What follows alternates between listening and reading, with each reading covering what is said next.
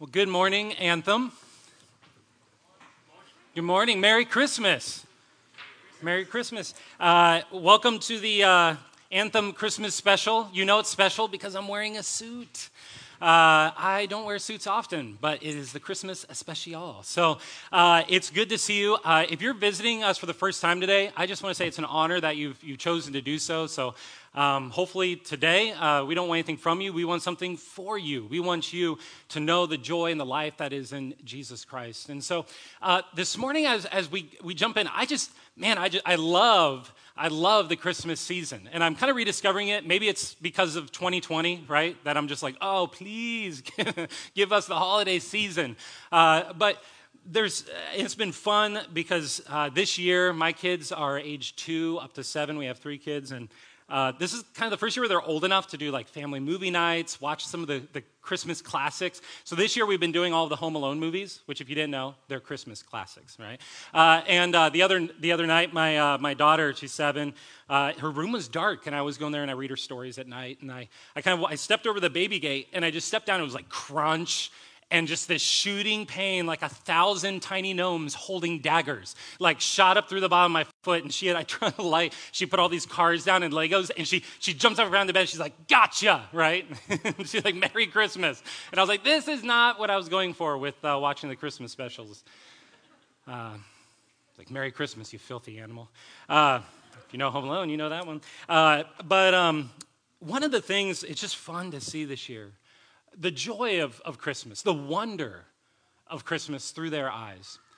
And, and I, I, a few years ago, well, actually, what I should say first is, you know, one of the things I've been realizing as, I guess you could say, as an adult, is I, I tend to be kind of cynical towards this just uninhibited joy that my kids have. And I don't, again, I don't know if it's 2020 or, or what it is, but, but there's something, at some point along the line in life, even though we, we desire there's something that resonates within us that desire for joy, for, for wonder, that, that knows, in, in a sense, that we're made for it. That still there's something in me, though, that's kind of cynical towards it. It's like, is that really possible? Maybe fleeting moments of joy, but is it really possible to have a joy that, that lasts? To have a, a, a true joy. And a few years ago, I remember I was our, our third child, she's two now, but she was just born and about two months old, and I was trying to get a, a picture of her because um, she just had this joy. And I was like, Kristen, you can put up the, the picture. This is Claire, our youngest, right? Everyone loves a picture of a baby, right? No one's like, boo, right? Uh, but this is Claire, and I remember just looking into her eyes and looking into her face and just being just stunned, captivated. And, and in that moment, just this, this sense that this yearning that I had deep within me, I was like, I, I want to have that kind of joy. And when in life did, did we stop having that kind of joy? Where, where, it just seems like every time there's joy, it's just like, well, that's, that's just kind of the sentimental idea. It's nice when you get, it's just for the holidays, but you know, when all the eggnog's kind of gone and the presents are unwrapped and whatnot, then you, you go back to reality. But here's the thing what Christmas promises is not just gifts, it doesn't just promise good times with the family. It, sure, those things are nice. What Christmas promises is that there actually is a joy that's entered the world that can't be taken away that there is a joy that, we, that, has, that has entered the world. The floodgates have been opened. And joy has entered the world. And so, what I want to talk about tonight, traditionally, Advent, the third week of Advent, is um, actually joy, is the theme. And so, what I want to look at today is how do we find lasting joy? How do we find lasting joy? And what we're going to look at first is why lasting joy is possible. Second, what keeps us from joy that lasts. And third, the secret to finding joy that last. So let's pray and then we'll dive in. Heavenly Father, Lord, we, we I thank you, Lord, that in this birth narrative, a story that many of us have heard many, many times, Lord, that there are details here that point to the joy that you've made available for us in Jesus Christ. And Lord, I, I ask that you would you would captivate our hearts, Lord. This is not something I can do. This is not something any of us can gin up in ourselves. It's not anything that holiday music, anything can, can accomplish to give us a joy that is just not of this world, just a, that deep, profound joy that we're seeking. But it comes from you. And so, Lord, would you do this morning what I can't do, what none of us can do? But, Lord, would you just open our eyes, open our, our souls to see Jesus?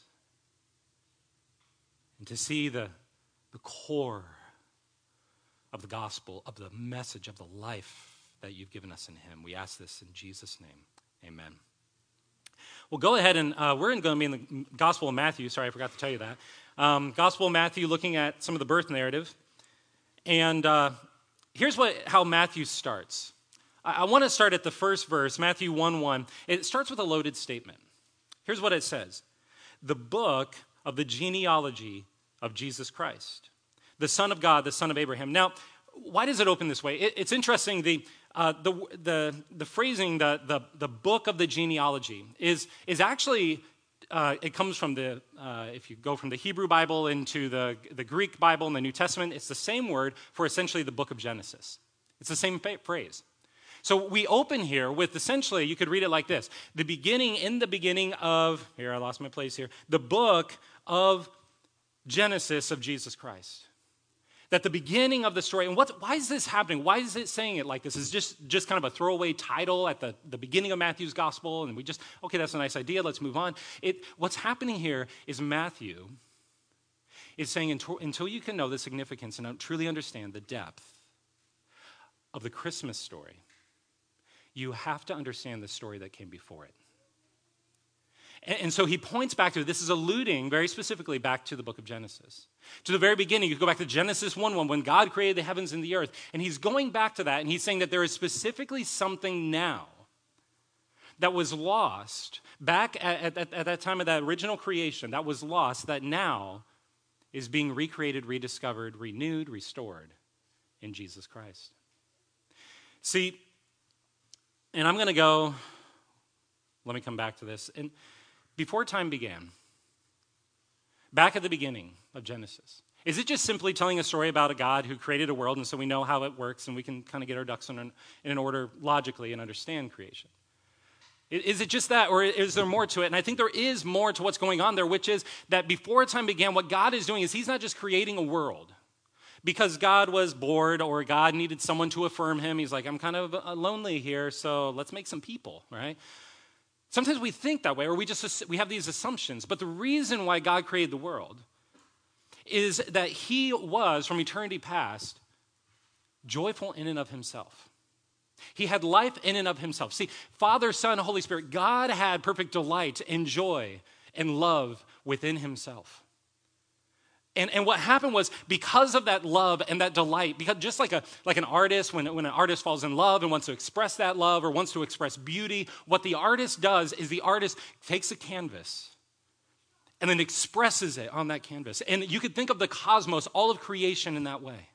That God created the cosmos and it was a way of painting a picture of His glory. This is why Psalm 19 says that the heavens declare the glory of God. That everything in creation is something that says, I am like this. I am beautiful like this. I'm profound like this. I'm deep like this. I'm significant like this. I'm loving like this. I'm joyful like this. And see, why that matters is because then God placed us in creation. And he placed us in creation with a unique capacity made in his image to relate to him. And what that means is that we were made to be in relationship with God and to find our joy, the same joy that he has within himself, that we're invited into it. And, and as we would experience that joy and we would worship God and delight in God and live lives that were just filled with his, his joy, that what would happen is we would take all of creation, we would, we would expand it, and we'd have kids and we would, with the arts and justice and whatnot, and we would spread that glory throughout the earth and that joy. See, in other words, we were made from, from joy for joy. We were made from everlasting joy for everlasting joy. And I know some of it recently I've kind of gone on this, I've, I've talked about that before, kind of before you've heard the kind of that spiel. And, and here's the thing I want, I want you to get the significance of it. Be, because what that means is that joy is not, we, we tend to approach joy kind of post Hallmark, right?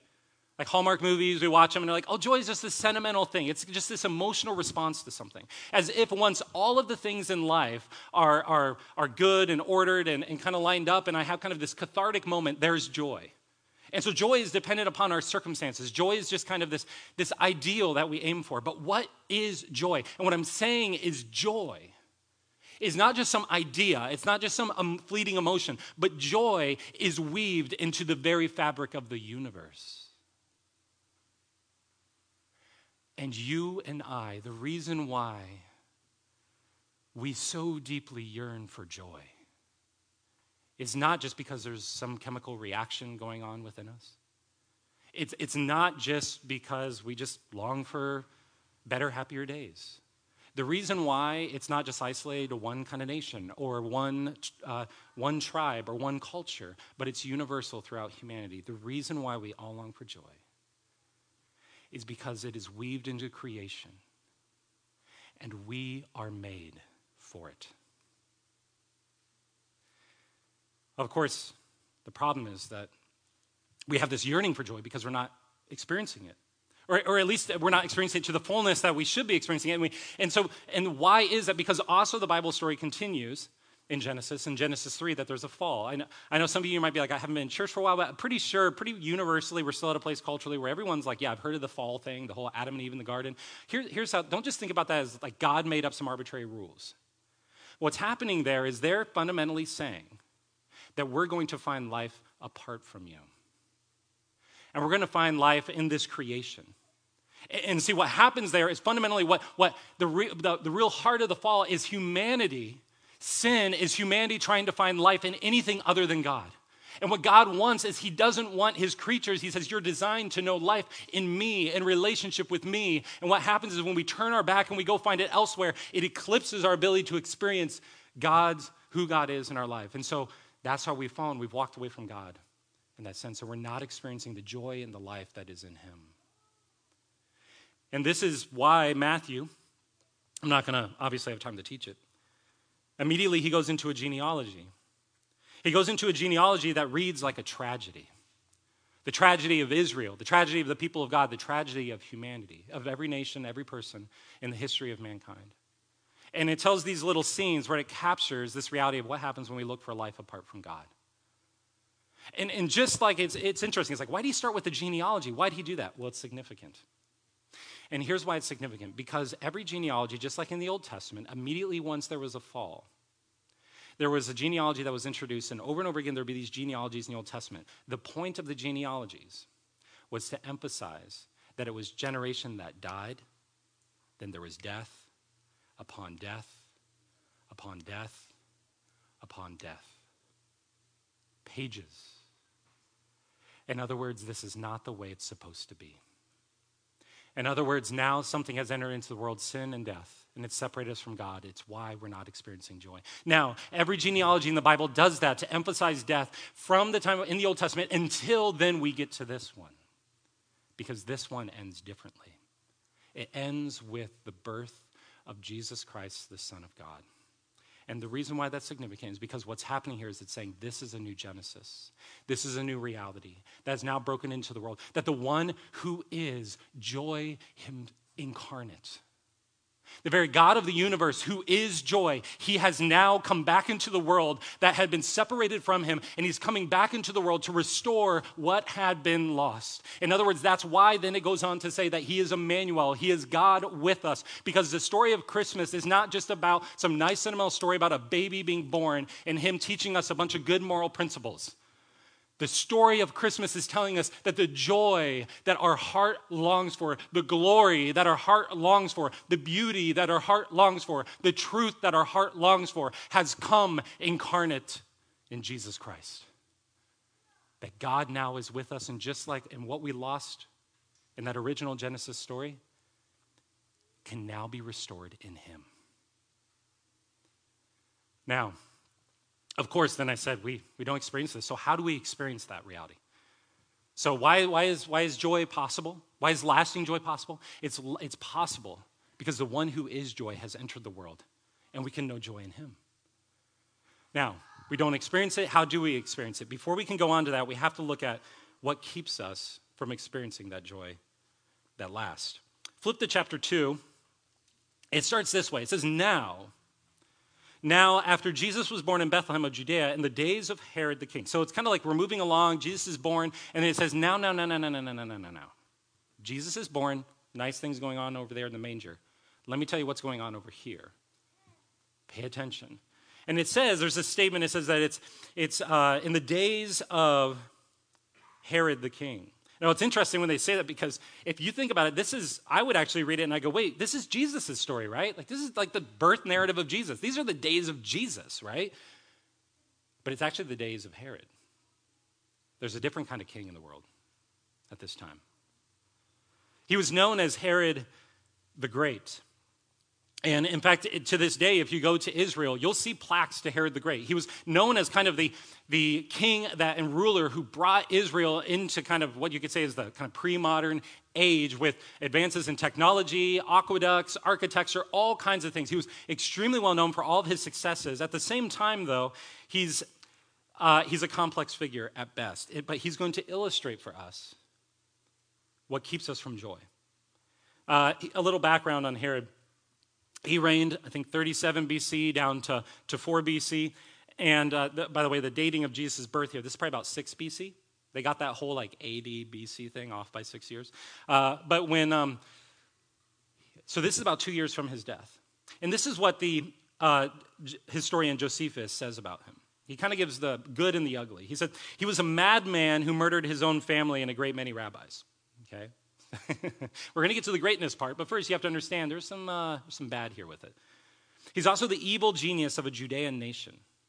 So let's give him, he's genius. Let's give it credit. He's also an evil genius, right? Prepared to commit any crime in order to gratify his unbounded ambition. Bodyguards number 2,000 at all times. 2,000. Can you, I mean, you've got, you probably have a lot of enemies, right? If you've got 2,000 bodyguards around you. You probably, if I was walking around with 2,000 bodyguards, you'd probably be like, I think he's insecure about something, right? Executed, get this, executed several members, including at least one wife, probably more, but sent several wives and children into exile. So it's like kind of like private school, but worse, right? This, this one's my favorite. He was so concerned no one would mourn his death that he commanded a large group of distinguished men to come from Jericho, where he died, or come to Jericho, where he died, and gave an order that they should be killed at the time of his death, so that the displays of grief that he craved would take place. I was like, man, that's brilliant. I never thought about that. Man, when I die, if no one's going to mourn for me, then I'll just kill half the city, and then everyone will be crying, and I'll be like, oh, thanks, guys, you know. Well, obviously, uh, thankfully, it says his children didn't fall through on his wishes. So, probably because he sent them all the way to that private school, right? Uh, but then, lastly, he's at the same time, he says he's the greatest builder in Jewish history. So, he's like, I kind of think of him as like Herod the Great. He's kind of like, I don't know, like a little bit like George Washington with Steve Jobs and like a little bit of, of uh, Charlie Manson, like all rolled into one, right? Like, that's Herod the Great. So he's a complex figure. But here's the thing he had all the power, he had all the applause, he had all the excesses, he had successes, he had all the achievements, he had all the pleasures you could possibly want, he had all the comforts. Yet there was one thing that he didn't have, it seems, which was joy. He should have been the most joyful person in the world. I mean, imagine if, you're, if you were nicknamed, like everyone in the world was like, hey, who's that over there? And they're like, oh, that's the great. And you're like, oh, okay, me? Yeah, okay, whatever. Like you would think that guy, he's the one with all the joy, right? But in fact, it's interesting because in spite of this joy, he seems to have, he is just paralyzed by the fear of a simple baby being born. Look at uh, verses 2 through 3. After the wise men come, they say, Where is he who has been born king of the Jews? For we saw his star when it rose and have come to worship him. When Herod the king heard this, he was troubled, and all Jerusalem with him. So he's troubled by this baby being born. He's the most powerful man in, the, at that, in that part of the world. He's the most powerful man, most dominant man, most successful man. And he's all of a sudden, he's like shaking it. His knees are shaking together because there's a baby being born. Why is it? There's, there's a clue here in the text, and it's the star. The star. When he hears about the star, that's when he begins to get fearful. Why the star? Here's the significance of the star. In uh, shortly before uh, the reign, uh, remember he began in 37 BC there had been what was known as probably the most famous cosmological uh, uh, phenomenon in the ancient world. And that phenomenon was known as Caesar's Comet. At, at the funeral of of uh, Julius Caesar in 44 BC during his funeral. Some of you remember Halley's, uh, Halley's Comet back in like 97. And uh, it was like a comet that stayed up in the sky night after night after night. And it appeared the night of his, his funeral began. And the funeral, of course, would have been like a month long. And, and while the whole time that comet's in the sky. And here's what happened everyone saw it as a sign from the heavens that it was affirming him. It was affirming his successes. It was confirming that he was, he was a god, essentially. And so they erected temples to him and they honored him and they, they even worshiped him. And, and, and even the writers, the poets, they would, they would honor him as a god. And, and here's the thing at, at, uh, even uh, in the time of Herod, they had coins. Look at the pictures of these coins. They would have the picture of the ruler on one side, and then on the other side, they would have like a star or a comet on the other side. And what it was was that it was the idea that yes, you have all your successes, yes, you have all your military conquests, yes, you have all these things, but what really matters at the end of the day is are the heavens affirming you? And that is where you will find your joy if you're a ruler. Now, why do I tell you all that? Because this Herod's response captures a profound truth.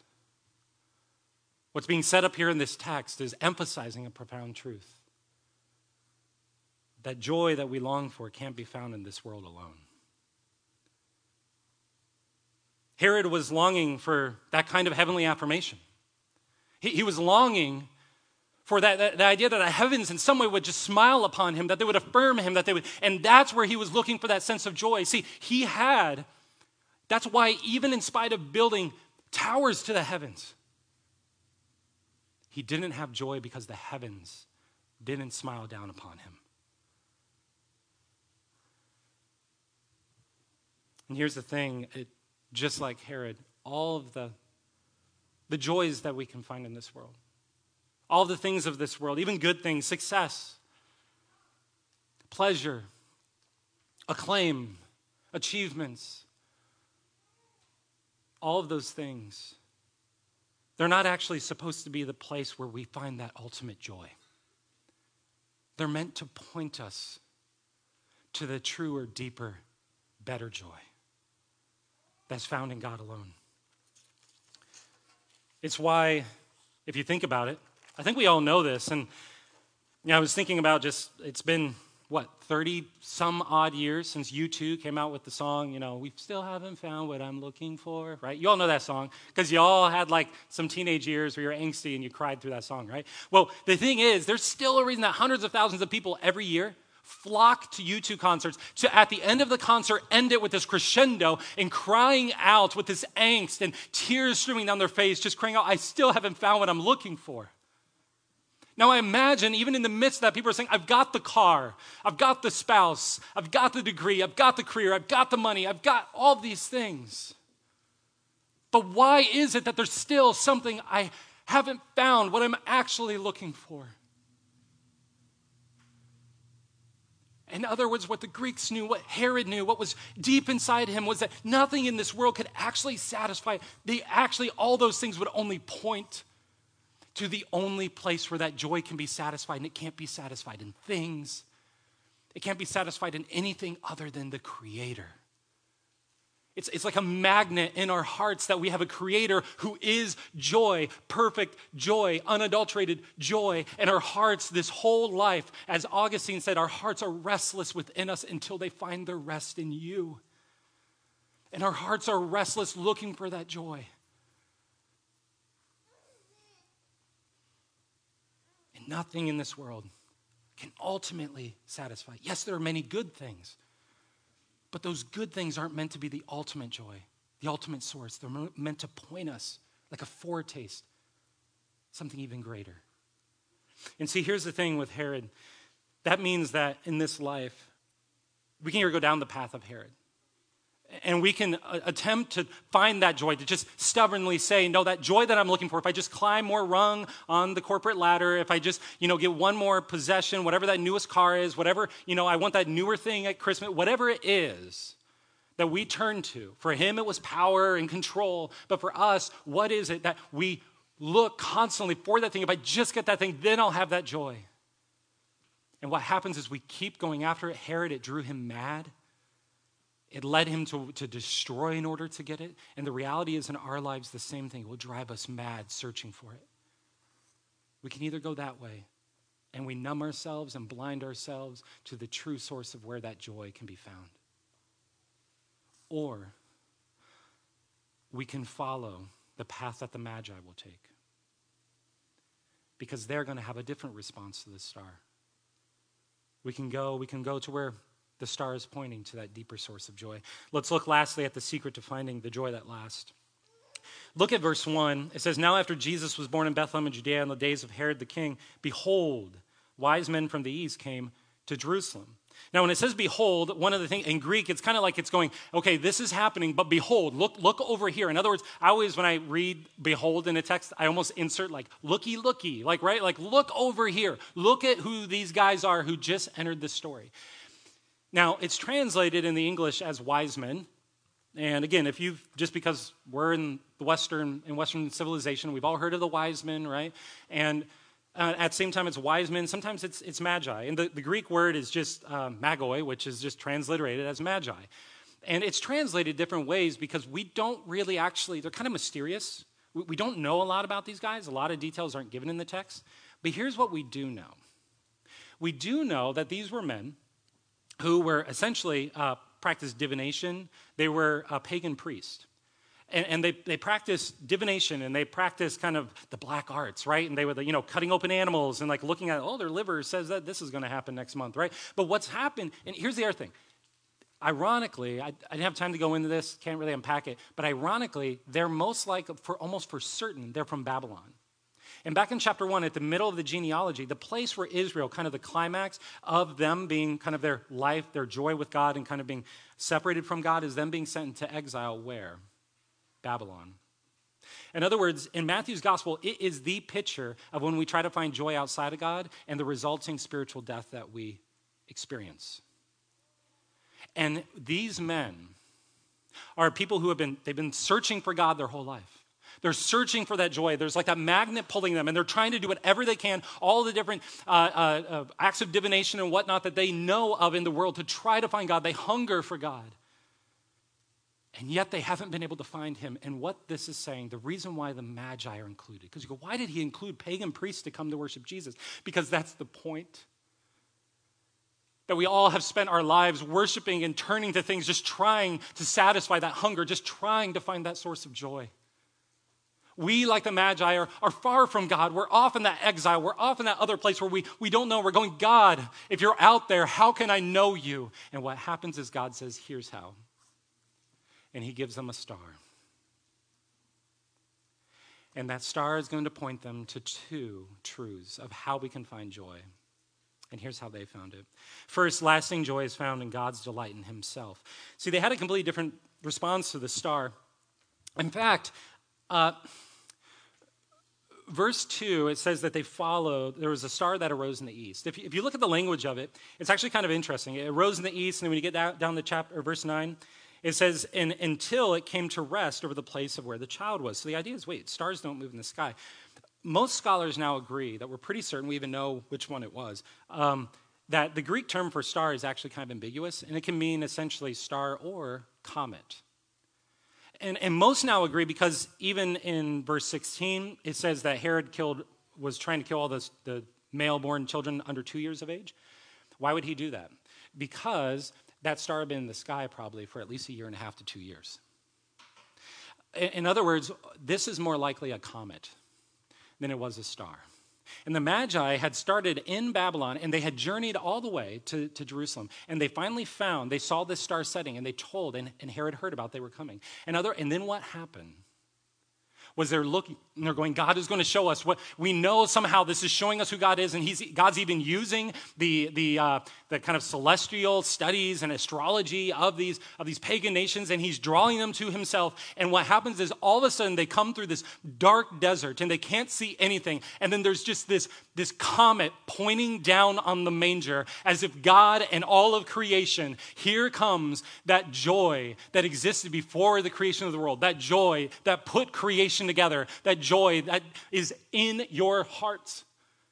God brought all of creation together to say, This one, The one right here. He is the one you've been looking for. And when they come upon it, they realize this is the one our hearts have been looking for. And see, it's not just that, again, it's not just they come up and they find a baby and they go, well, that's cute. That's a nice story. But we see in the next chapter exactly what the significance of this is. Because they realize that they're encountering a God who is completely different than any of the gods of the ancient Near East. Any other God in the known world, and I would say this dynamic is different than any other God in known religion. And it is this because we see in the next verse when Jesus is grown and he begins his public ministry. There's this scene in Matthew 3 where we see that joy within the Godhead. Where Jesus is being baptized, and it says that when he's baptized, he comes out of the water, the heavens were opened up, and he saw the Spirit of God descending like a dove. So we have Jesus being baptized, the Son of God. We have the Spirit of God descending like a dove and coming to rest on him. And behold, a voice from heaven, the Father said, This is my Son with whom I am well pleased. See, what's happening here is we see the God who is joy entering the world, and just like he did at his birth with that comet, now with the Spirit, he's saying, This is the one.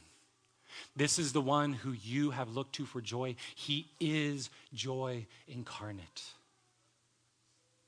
And the message of Christmas is that he has entered the world for the joy set before him, so that you would know his joy. The Son of God is inviting you just like he invited the Magi, to follow to where the heavens are pointing. Now, it's not just an invitation, though. It's also the lasting joy can be ours in Jesus. How? How can we actually have that joy? It's not just an invitation, but we can actually come to that joy. Look at verse 6. And you, O Bethlehem, in the land of Judah, are by no means least among the rulers of Judah. And get this for from you shall come a ruler who will shepherd my people Israel. See, Jesus, it says, is the rightful ruler of the world. That he's come into the world because he was the one. I love how that video before we started, uh, started off the whole morning. I didn't know, I didn't really watch it before. I was like, oh, it's such a picture, perfect picture because we think the story of Jesus begins at Christmas. The story of Jesus didn't begin at Christmas.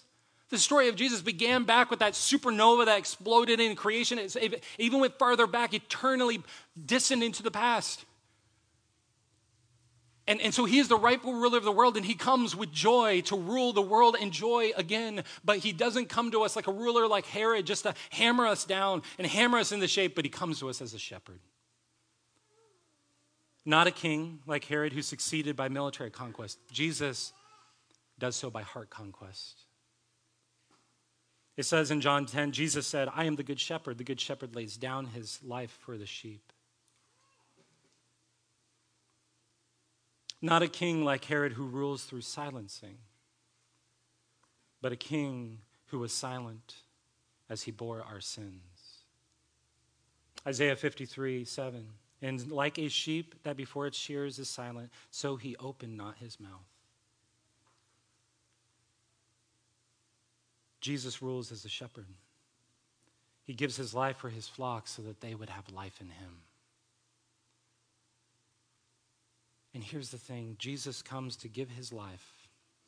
Some of you have just heard this narrative, perhaps, that church, Christianity, it's just about essentially some despot up there who just kind of hammers people into shape and just get in line, behave this way, and that's all you've ever heard. But Christianity doesn't say that. The gospel and the good news of Jesus Christ is not that if you obey and you get your you know, nose clean, however you want to put it, you get it all together, then God might like you. Then God might accept you. Instead, what the gospel says is that Jesus Christ died on your behalf, that he set his affection upon you. While you were yet sinners, Christ died for you. Believe in him he has set his affection upon you. Therefore, now go and obey. In other words, until you know his joy, you cannot live out a life of joy. And Jesus says, If you will come to me, I'm inviting you to myself. If you come to me, I will become one with you. And here's the profound reality that we all need because remember Herod sought that uh, affirmation from heaven, that joyful that joy from heaven. Jesus had that joy from heaven from his Father. And here's the thing, when you become one with Jesus Christ, it means that the same words that were said of Jesus, my son and you I am well pleased, can be said of you. To know that the Father in heaven looks upon you and says, You are my child. With you I am well pleased because you are one with my Son. That is the message of the gospel. And I know that in some ways it's like, well, maybe that sounds a little mystical. But in closing, this, this really resonates with something that is a dynamic that's, again, hardwired into our nature. I think we have the image of God stamped on us so deeply that this is why these things resonate with us when uh, I took that picture originally of Clara, uh, I, I, actually I, I, couldn't find them, but I have like 30 pictures where she's like bawling, uh, and I couldn't get her to smile. Right? She's bouncing on my knee for a long time, and, ah, and then I was like, I'm gonna get a picture of this, and I like try to take a picture. And as soon as I take a picture, she's like, ah, and I was like, what is what? Is, I'm not trying to like capture your soul in this, like you know. And and so she's just screaming, and I couldn't get a picture. I was like, why can't I get a good picture of her? And I, I thought, what is wrong? It's just because. And here's what I realized I realized that I assumed something. I realized that I assumed that her joy was just something that just kind of innately came out of her, that she just kind of revved it up inside of her and that it would come out. And so I was just trying to capture this joy. And what I realized was it wasn't just coming out of her, it was a response to me. It was a response to her father's delight in her. It was a response to my gaze. It was a response face to face, seeing me, delighting in her. And as I was bouncing her and she's looking into my eyes and I'm delighting in her, and then she's joyful as a response.